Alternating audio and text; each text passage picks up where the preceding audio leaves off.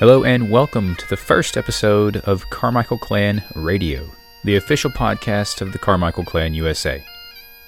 I'm your host, Scott Carmichael, and on today's abbreviated show, I want to just go over the history and origins of the Carmichael name to find out how the name came to be.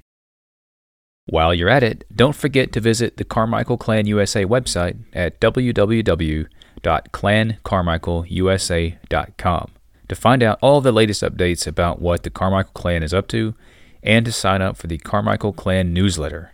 Now, currently, there is a major overhaul going on with the website, and you will soon be able to renew your annual Carmichael Clan membership on the site, as well as purchase Carmichael Clan goods from the online store. But go ahead and go on over now, take a look around, and let us know what you think. And one last thing, as we quickly approach the end of the 2020 year, don't forget to renew your Carmichael Clan membership for 2021. The name Carmichael has made several twists along the way to arrive at its most common spelling that we see today C A R M I C H A E L. There are, however, several other spellings that are still seen throughout the world, but are all variations of the pronunciation of Car and Michael. The official history of the name reads as such. The first Carmichaels may have been indigenous Britons, or they could have been among the many Norman knights who were invited to settle in southern Scotland by King Malcolm III and his son David following the successful Normandy invasion of England in 1066. A genealogist's report prepared for the second Earl of Carmichael speculated that the chiefly line may have descended from a knight from Mont Saint Michael of the coast of Normandy. Within a few generations, these transplanted Norman nobles were among the leading families of Scotland and included the Bruce, Stuart, Hamilton, Fraser, and Gordon families, just to name a few. While the origins of the first Carmichaels will probably never be known, what is known is that some 800 years ago, the residents who had settled around what later became the Carmichael estate had adopted the name of their district, Carmichael, for their surname a practice that King Malcolm III began to encourage around the year 1056. Tinto Hill, also known as the Hill of Fire, is the highest elevation in the region at 2,320 feet. Just north of it stood the prominent stone ruins of three ancient Briton hill forts called a cair in the Gaelic tongue. In the year 1068, shortly after marrying King Malcolm III, Queen Margaret founded one of the first seven Christian churches in Scotland on one of these sites.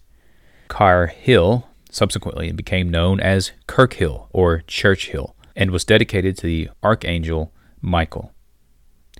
Queen Margaret was an extremely pious and devout Roman Catholic who converted the entire kingdom from the ancient Culdee faith to Catholicism, for which she was canonized later as Saint Margaret after her death. The first survey of Christian churches in Scotland in 1116 refers to this church as Lawn Michael, or Church of St. Michael.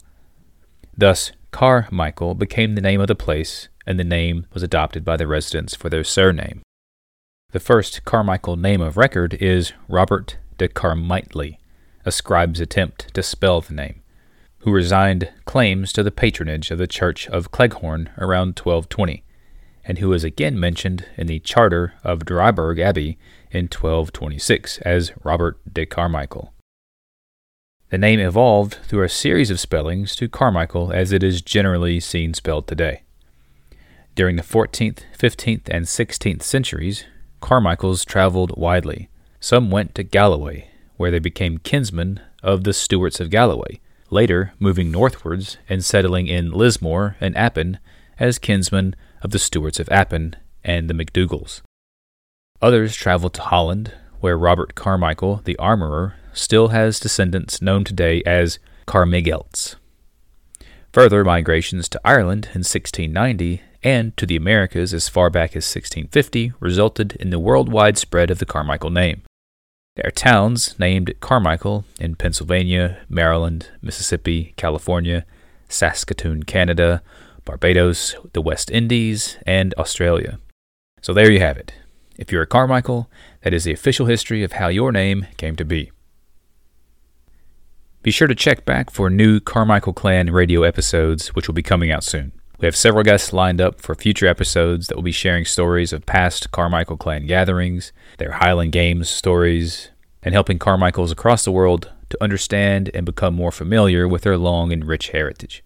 And don't forget, once again, to head over to www.clancarmichaelusa.com to sign up for the newsletter and to renew your Carmichael Clan membership for 2021 if you haven't done that already.